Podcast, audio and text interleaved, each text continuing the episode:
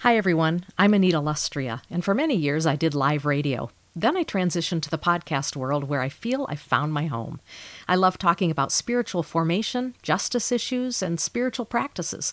Throw in the Enneagram, movies, and current events from time to time, and that's what you get on the podcast. I'm glad you've come along for the ride. Welcome to Faith Conversations.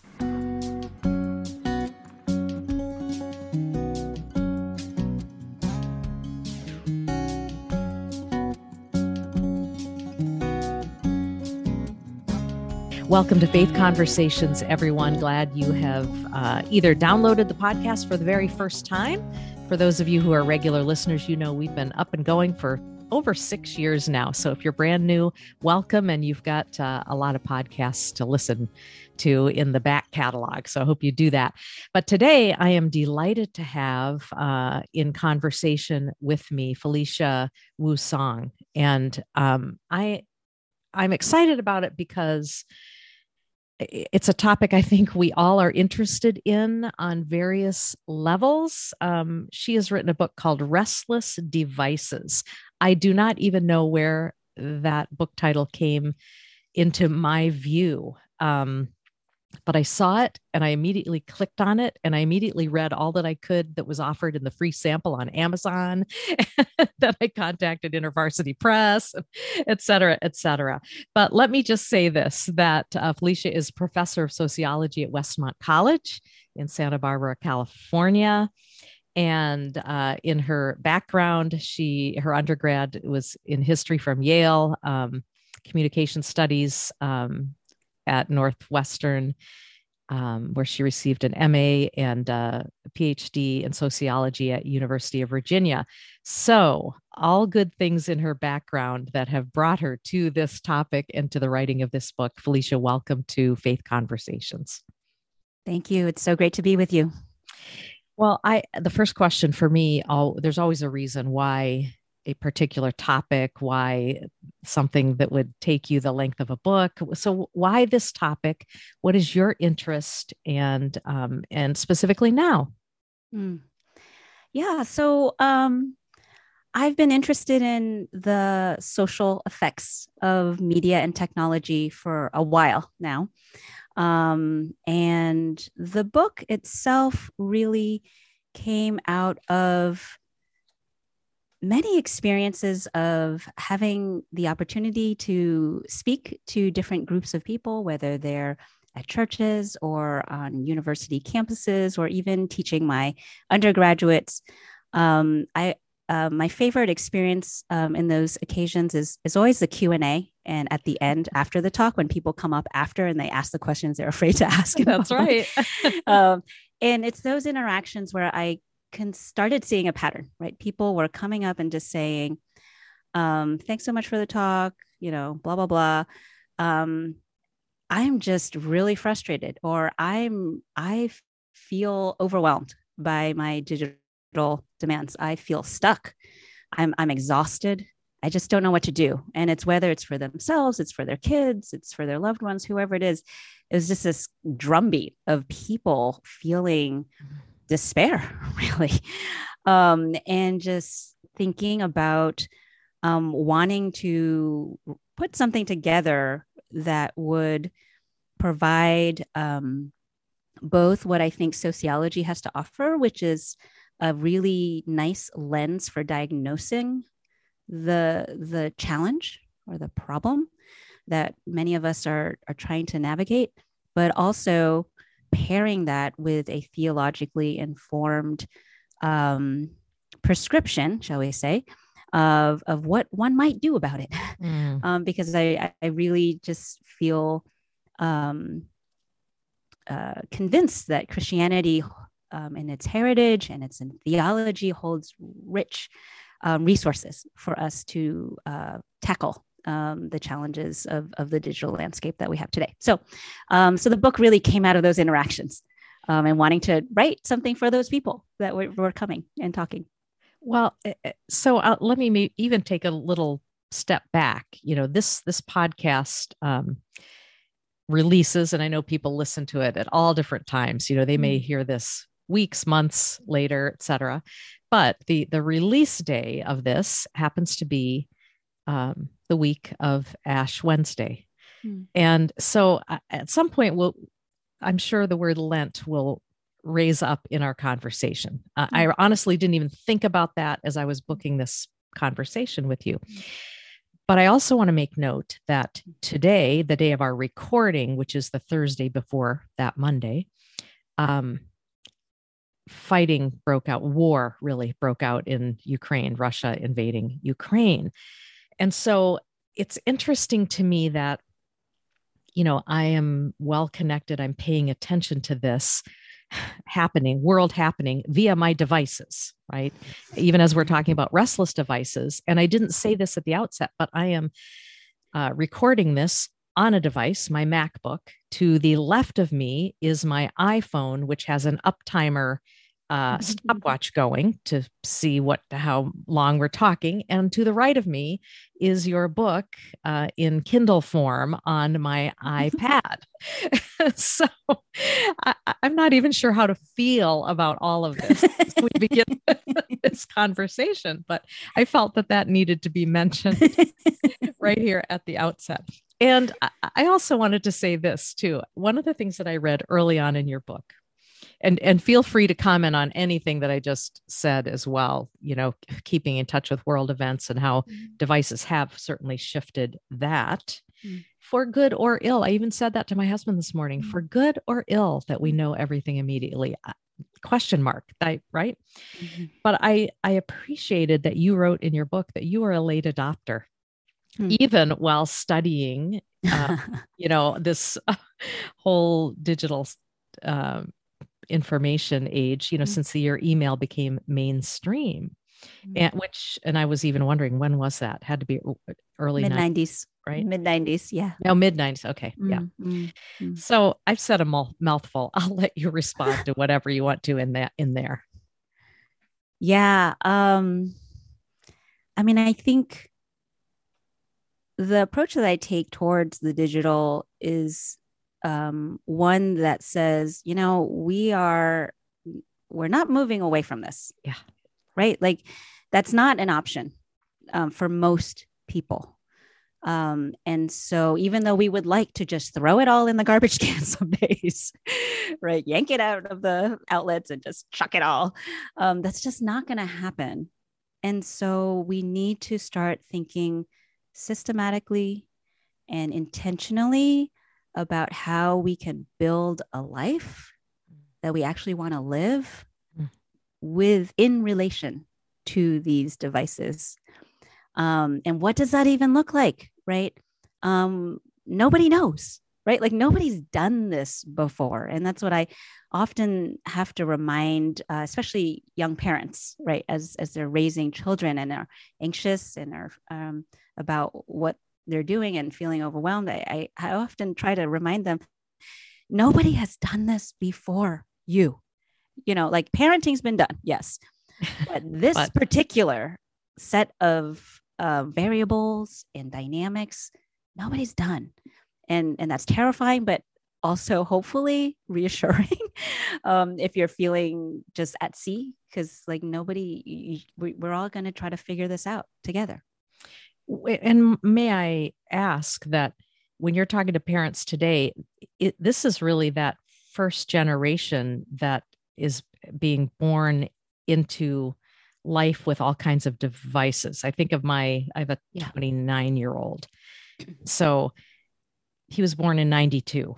Mm-hmm. Okay. It's right at the beginning of things. And I had to, and here I am as a parent, I had to push him to get an iPhone in in middle school because I thought it would be easier for us to communicate. At that point, I was a single mom, and yeah. you know, I I need to be able to let you know if I'm running late, so you won't be afraid or whatever.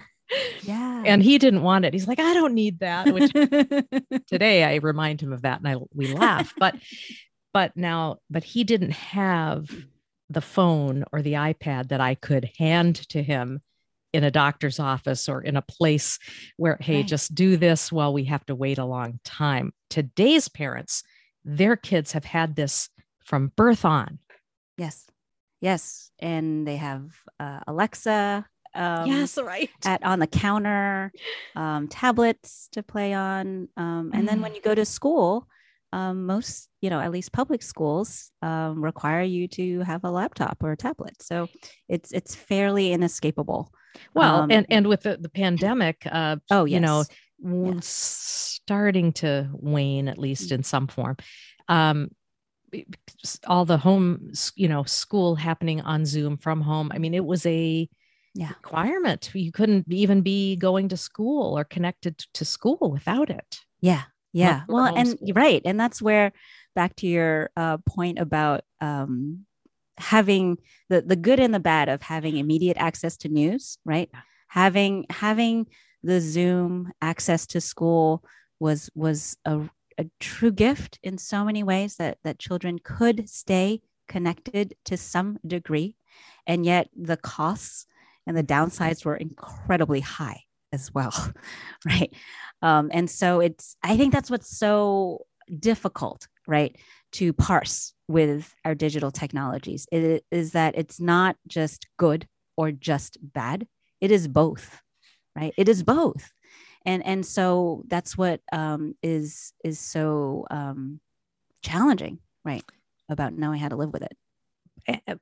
And also, I'm going to get your response to this, but I, as a follower of Jesus, I I think this is good that I'm aware of world happenings. I will pray. Mm-hmm. I can pray. Possibility to pray is there, but do do we stop and pray or do we just ogle and search for more news? Just want to know more, but don't actually use it for an occasion to pray. I, you know, I don't know. I mean, I'm posing that because Yeah. um, of the nature of what we can see and find. Right. Yeah. Well, I, I think the the current digital landscape provides such a deluge of news and information that it it really outstrips our human capacity to be able to um, respond um, in the ways that we would like to.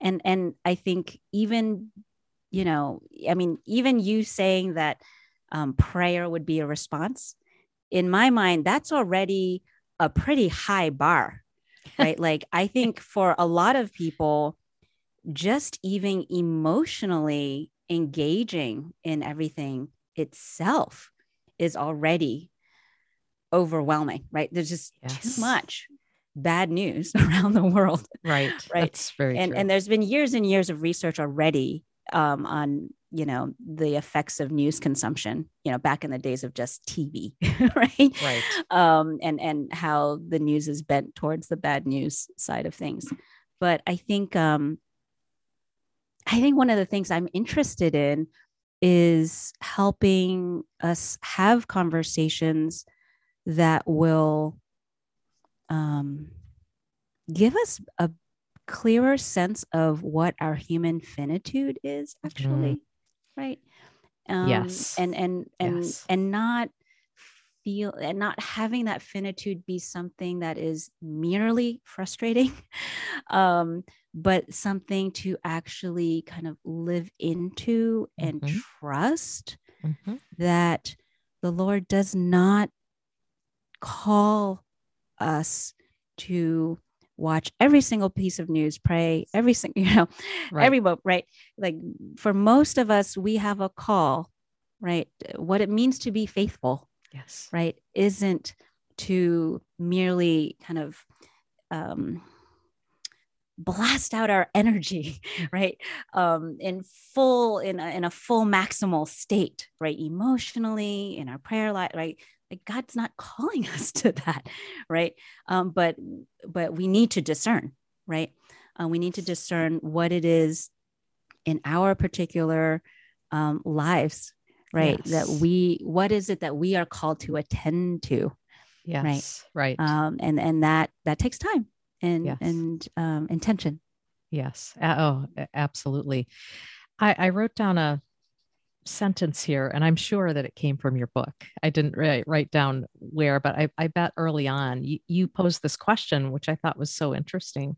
What did consciousness feel like before mobile devices? Do yeah. we even remember? I mean, even a, a, you know, adults. I, I, I mm-hmm. don't even remember back before that. Um, and and you also wrote that at some point, and I don't know if you put a year to this, but you you mentioned that a, a number of years ago you found yourself getting irritable and mm. just in generally just discomforted when opening up your laptop or looking at your phone, wh- whatever the case may be. I I wonder how many, you know, I think that that was a happening and i pray that it still is something that happens to us i mm-hmm. wonder i uh, i feel like we've become good at dismissing that but what happened when you felt that what did you start thinking about and decide mm. to to do yeah so that was a period in my life when um, i started feeling like the technology and the devices were, were pushing me around is the way I think about it. Right. That yeah. for so long I thought I was using the technologies and it was, I was, it was, it was a tool that was enabling me to, you know, be more efficient and, and have more fun and things like that. Um, but then I, I just, it, yeah, I started feeling driven by mm. it and I, and I use the word soft tyranny in the book uh, often it's it's a kind of soft tyranny right um because it's no one's forcing me to mm-hmm. look at my device right mm-hmm. um but there's just something pulling on me from the inside right um and and so at that time um you know, especially because it is my job to be thinking about these things. um, I started, um, well, one, wondering if anyone else was thinking this way or feeling this way. Um, and also wondering about um, really, you know, what what it was that was um, or how could we structure our lives in a way both individually and collectively you know within organizations um, in a way that would start to um, address or ameliorate that that feeling of um, discontent and overwhelm? Um, i certainly started thinking a lot more about what the companies are doing um, to make devices and software and platforms and services indispensable um, and hard to resist. Mm. And and so um, you know, and I I have a family of my own, and so thinking about the impact on all of their individual lives and wondering if they're feeling this um, thinking probably not because I'm, I'm usually the oddball on these things. funny. But um, yeah, just starting to wonder. Mm. I remember uh, at some point, I can't put a year to it, but I remember thinking, wow, uh, longing um, for the days when getting on a flight, because I remember feeling uh, when I used to get on a flight and you could not access the internet. Um, which yeah. is periodically still true, but so most flights there's the ability mm-hmm. to connect to Wi-Fi um, that I would feel so relieved that no one could reach me yeah. and that I could reach out to, to no one. I, I loved that. Mm-hmm. But somewhere along the line, that ceased being. And also, I ceased feeling that. And I, re- and so even talking about it, I think, wow, that a slow erosion of something in me, mm-hmm. which that really does trouble me mm. you know and i think yeah. that that's probably not untrue of so many others as you've already spoken a bit of of yourself yeah yeah well i think it's we forget yes right? we true. we just forget mm-hmm. um and and it's not until we encounter someone else modeling something or we happen to experience that pocket of time where no one can reach us you know we're, we're out camping or whatever it might be right um, that we realize it's like a, a, a, kind of awakening, you know, from the sleepwalk, right? Of like, oh, wait, it doesn't have to be this way, right? So, just one quick example I was thinking about when you were talking was um, when I was, um, I had a colleague uh, many years ago who, in his email um, signature, um, under all his usual information, he had um, what hours he would be on email, Ooh. what hours he would be checking. That's brilliant. And exactly, I, wow. I, I, it, I, it never occurred to me that one could do that. mm-hmm. And he was a professor, and he was communicating, and he said he tells his students like, you can always count on me to be checking and responding to emails during these hours, but then these other hours are not, you know, I'm not going to be on, right? And and he wasn't um, a curmudgeonly, luddite, fuddy duddy, older. Yeah. You know, he was like a young, trendy, just right on the cutting edge of mark, you know, digital marketing and advertise. Like he was in the industry world, right? Yeah. Um, and I thought, wow, if he could do this, yeah, you know, yeah. like surely I can do this, right? So it's like encountering those sorts of like interesting models of like people mm. living in a different way mm-hmm. right and and that that kind of ignites something and be like oh, oh yeah i could what would that be like I could do that. Yeah. Or what would it look like for me? How yeah. could I tailor this to my life? I also yeah. sit here and I think it's, I, and it's so easy for me to think this and point a finger to someone at someone else. You know, what we're not really addressing this in the pulpits of our churches. Like, I think this is a really, really relevant topic. Yeah. Right? Yeah. Totally. I mean, I think usually it's a topic that gets relegated to maybe a Sunday school series mm. or youth group because we think it's a young person's problem. Um, but I think it is front and center to our contemporary discipleship. Period. Yes. Actually, oh, I wow. think it's it's yes. completely forming us in ways that we haven't even begun yeah. to fully grasp and to the extent that we as we've been talking forget mm-hmm. like we, we forget how it actually feels mm-hmm. right to not be quote unquote on um should be a a troubling um, central question to anyone who is is is wanting to journey and pilgrim mm. towards mm.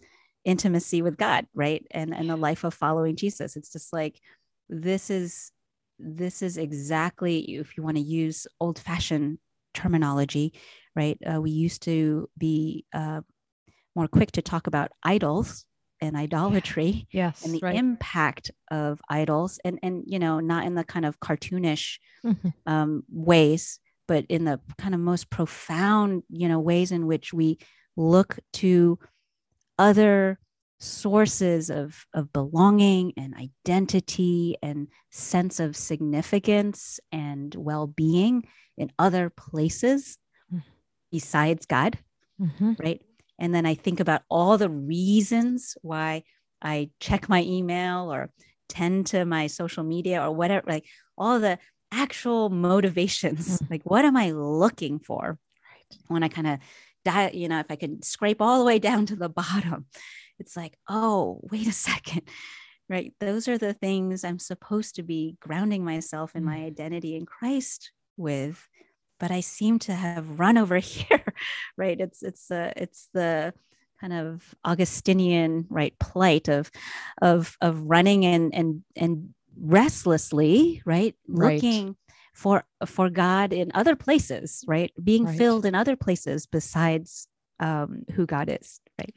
Hence the title of your book, Restless yes. Devices, right? Yeah. Yeah. Yeah.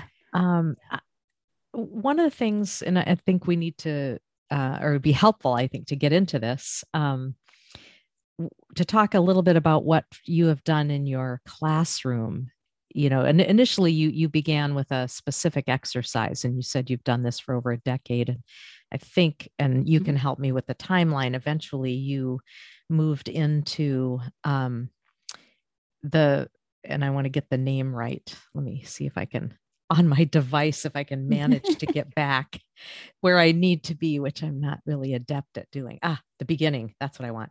Um, then you started doing something called the Freedom Project. So I don't know if if when you first assigned this media fast to your class, mm-hmm. if this was called the Freedom Project or if it eventually morphed into that. Mm. So, so maybe give us the history there and yeah. talk about what you at least first started doing in your classes initially. Yeah. So um I teach a class called Internet and Society, and for years I've always assigned a 24 hour digital fast. And um, it it was always just assigned as a as a kind of shock to the system, uh, a sort of let's and be, it was. Yeah let's be real now. Um, let's let's feel the pain. Um, and and I would say years ago when I assigned it um, students were really in a fair bit of pain, right? They would be like, mm. oh, you know, they would groan before and then they would groan during and groan after, right? Um, but what's been very interesting is that I started noticing a change, right? That I would continue to assign it, but then there would be some sort of like interest. It's like, oh, that's, you know, like novelty, right?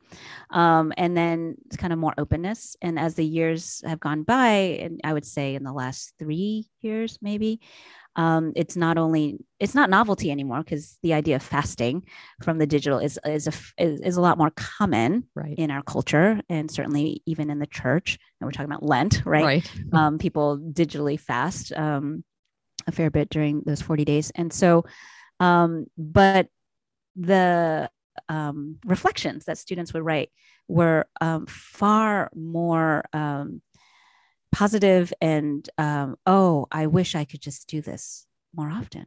Like i, I wish i could but i don't know how right? Um, which was very interesting to me. And so uh, two years ago i started um, rolling this out as a larger uh, set of exercises um, that became the freedom project.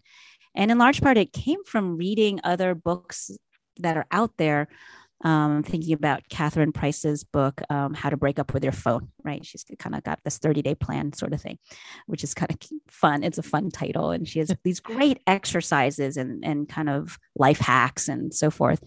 And I just kind of pulled on a number of these different um, suggestions that other authors have put out there and created this sequence of ex- what I call they're exercises for my students but I like to think of them, I do tell them that they are experiments, right? That this is not something that is supposed to lead you to some given end, right? Like some known end. And there's no way to fail, right? There's no yeah. success or failure. Mm-hmm. Um, but they are experiments. Experiments give you data.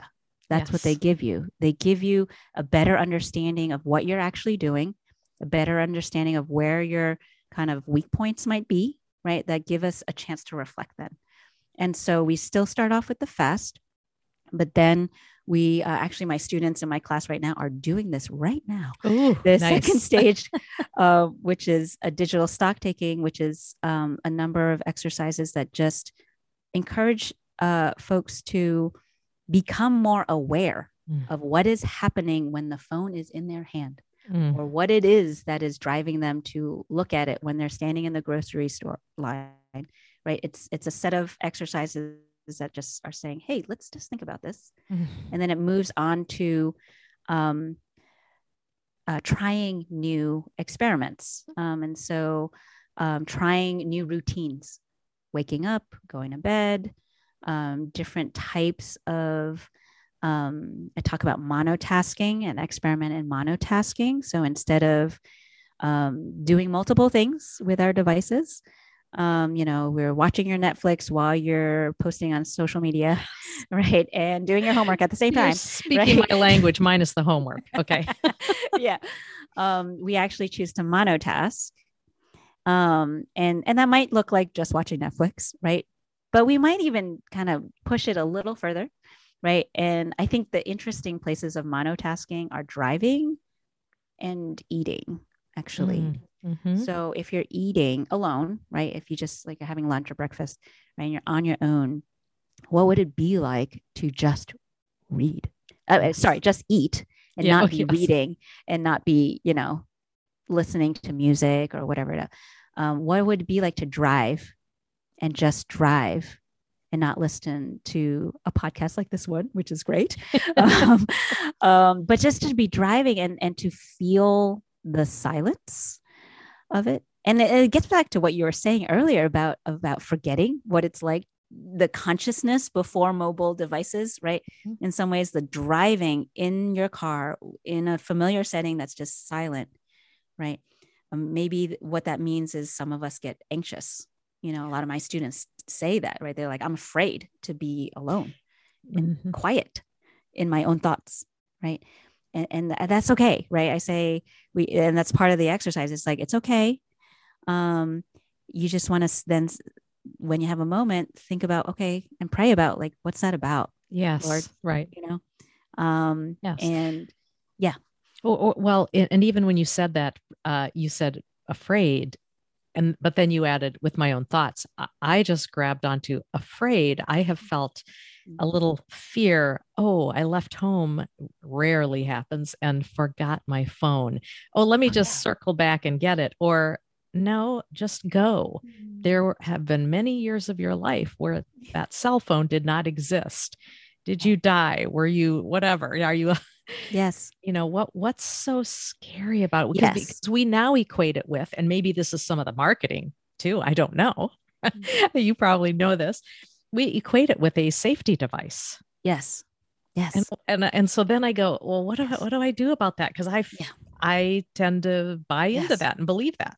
Yeah. Yeah. Well, and that's the thing. I, I think um I think this is where um, there's a term called um, technological affordances. Hmm. And what it means is that technology, there are some ways in which technologies impact us, not because anyone's forcing us to use it a certain way, but what the technology does is it creates an affordance, it creates an opportunity that did not exist before. Okay.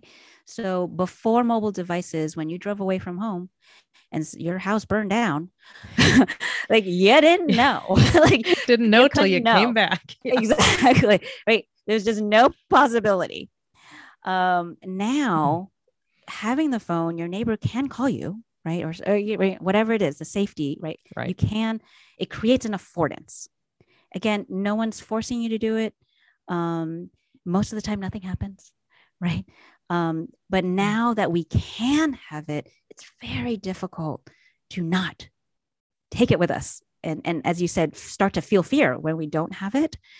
Um, and so it, um, in that sense, the technology is still profoundly impacting us, right? Just yeah. by creating an opportunity that previously, with limitations and scarcity, we just never, never thought about. You could never, you know, even deal with it. And so I, I often, I, I feel the same way. Um, I, I'm quite um, anxious when I don't, when I forget my phone, right? And and I do find I, I have to stop and ask myself, Lord, what is that yeah. like what am i really afraid of and and is that a control thing for me is that a you know like whatever it is um i want to be free like i want to live free, free. Mm. And, I, can i just say you're asking great spiritual direction questions uh you know these are it's because it's always about what lies underneath what you know what is the deeper issue and what is the deeper invitation then mm. when we mm. recognize what that deeper Mm. issue mm. is. Mm-hmm. What is mm-hmm. God inviting us into mm. with this real new realization? You know, that's always that the the question posed, um, you know, very often in spiritual direction. And so, mm. um, I so you you began. I I don't want to get. I want to take us back. I think to um the the Freedom Project. You know, you began by doing this assignment this this 24 hour digital fast but then you morphed this eventually morphed into the freedom project mm-hmm. and and what is that keep keep talking a little bit mm-hmm. about that and what is the length and breadth or depth of that yeah yeah so i mean it's called the freedom project because it's trying to uh um shift the way we think about freedom I think our technologies are marketed to us and we regard them as sources of freedom. They free us from the limitations of our bodies, of our mm-hmm. place, of time, right and and certainly it does many of those things um, for good or for ill and um, but i i i think there's a different kind of freedom that we actually want to live into right um, it is not a freedom from um, those sorts of uh, again human finitude right? The the sorts of limitations of of our human condition um, but that we actually desire a freedom to be for example fully ourselves right? Um, with all our our beauty and our flaws and still be welcomed right? Still have someone say i love you. I i, I still want to be with you right? I still want to spend time with you. That's the kind of freedom we actually want. And and um, we want a freedom that comes with um, our relationships with different kinds of things in our lives. Like we want to have free relation a free freedom in our relationship with our technologies right? Like we don't want to feel driven. We don't want to feel um, tyrannized um, we want to use the technologies for the good that it can yield. Um, but how do we develop a? Um, I think in, in the Christian tradition, we have a, a good way of putting this an ordered, a properly ordered relationship rather than a disordered one. Very good. Very good. And, and actually, uh, as you were talking, another word crossed my mind. We talk in the um, so often um, in the uh, different settings, maybe a counseling setting about having needing to draw good boundaries. And we'll talk about good boundaries with people and all kinds mm. of other mm. things, but mm. you know, but with what about with technology? Yeah. You yeah. know, which which is exactly what you're talking about. How do what what does a what does a well-ordered life look like that mm-hmm. includes mm-hmm. overlaying that onto our technology use? Yeah. Yeah. Yeah. And that's where I think, um, you know, what I encourage folks to always, or I try to grant them permission, mm. or at least speak nice. permission into mm-hmm. their lives by saying, I think we are actually allowed to and called to protect what I call sacred times and sacred places. Like, we, it's okay, right? To turn off your phone during certain times and be like, I need this sacred time to either be with myself, solitude, and God, or be with this other person yeah. in our time together, right? Or this place needs to be sacred, right? Like my bedroom, or this dining table, or this place under the tree, right? Like as human beings, we need mm-hmm. these pockets, yes. right? Of, of beauty and communion and rest, right?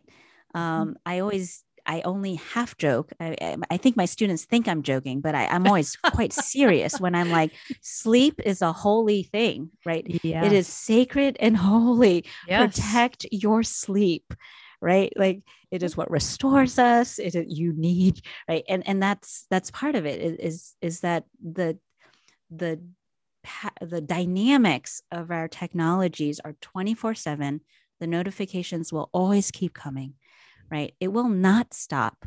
And so we need to put up, like you're saying, the boundaries, yeah. whatever it looks like in one's life, to say, well, but this time, you know, is just for yes this person or prayer or myself. Love that. Love that. I, I think that's so helpful and so important. And you, boy, you uh, you know, I can't recommend um, restless devices enough. And one of the things that I love that you do, you're very generous in enlisting some tremendous resources that are complementary to what you're talking about in your mm-hmm. book. And I, I, really appreciate that.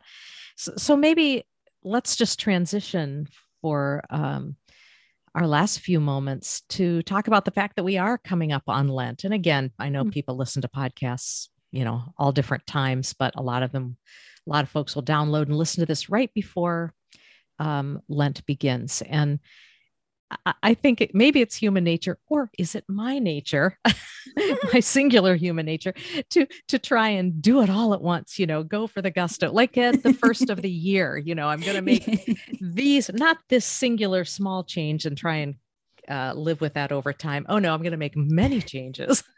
and fail at them all. So when when you talk to someone who might be thinking about, hmm, maybe uh, maybe my Lenten fast will hmm. include or be hmm. something in the digital world. What are some suggestions that yeah. you have for people? Hmm.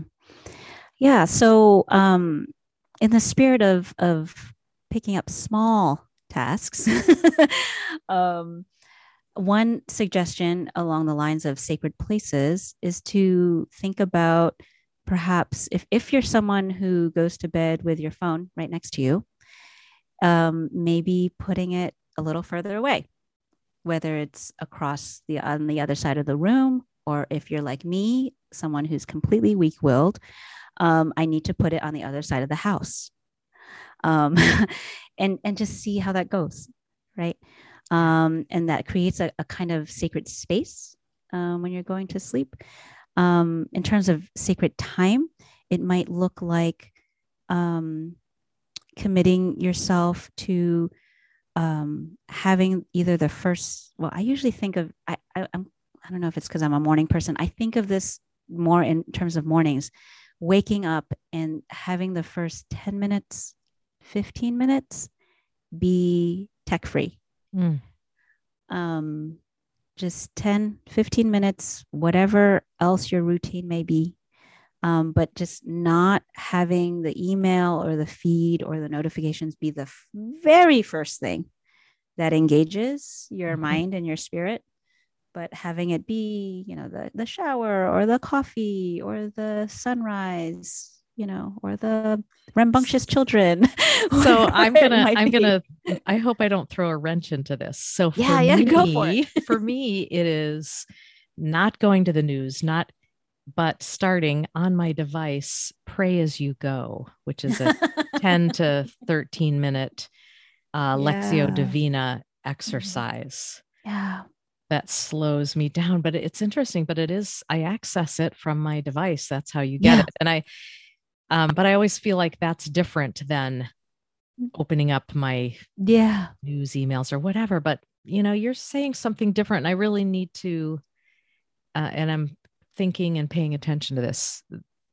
I just wanted to interject yeah. that that people go to the Bible apps. The you know, this is so yeah. interesting. It's pervasive. All yeah, yeah, yeah. Well, and I think I mean I think that's where Lent might be a really wonderful time to actually experiment with um, we you know maybe we do have the bible app and the prayer app right and the meditation app and, and that's what we're going to do but it might be an interesting season to actually detach those right and and go back to the old fashioned you know yeah. paper version yeah. um or or whatever uh non-digital mm-hmm. um and because that is what is so um difficult for us i think as human beings um to disaggregate when all the things are in one app, one screen. It's the Agree. same screen that is Agree. doing Candy Crush and mm-hmm. meditation mm. and all the demanding emails, right? And I just don't think as human beings, somewhere deep inside, we can yes. actually pull those apart. Yes. Right. They, they all kind of do bleed into each other in yes. some deep place. I don't know where. I, but I, I am with you. I agree. I think yeah. you're 100% right. Yeah. So if there's a way just for a time to like pull those apart um, just to see what would happen. I think would be super interesting. Yep, for sure. And so, I mean, I hear, thank you for that um, encouragement to start small, but to start. And mm-hmm. Lent might be the place, mm-hmm. the time, you know, mm-hmm. or whenever you hear this podcast. Uh, what's your hope? I mean, you know, people that pick up and mm. and decide to read Restless Devices. Mm. Bottom line, what do you hope the impact will be? Yeah. Um, so, two things. One is I do hope that it does generate hope, um, that people don't feel as stuck, um, yeah. but that there, there, there feels like feasible paths forward. Um, but the second one is a little more ambitious, I think. My hope is that people will start having conversations with each other in their mm-hmm. households or in their church communities, workplaces, because in the end of the day, we can do these sort of individual kind of adjustments, but for it to be sustainable and actually kind of hospitable, Mhm. right? Like we kind of need other people in our lives to be arcing in the same direction. I so right? appreciate that thought. Yes. Um, and so Agreed. bringing that into these larger spaces and conversations will have to be the way forward for anything to be sustainable, yes. you know, really, um, and, and transformative, like in Yes. deep ways, especially for our faith communities. I agree. Wow. And your second one um, warms my heart because I end the podcast every time with this same phrase. And I'll first, I'll thank you for being with me. Thank you so much, Felicia Wu Song, for writing Restless Devices and for sharing this time on the podcast. It's it's been great. Thank you. And then I'll end with this tagline that you'll hear. And to everyone else, as always, I say, keep the conversation going.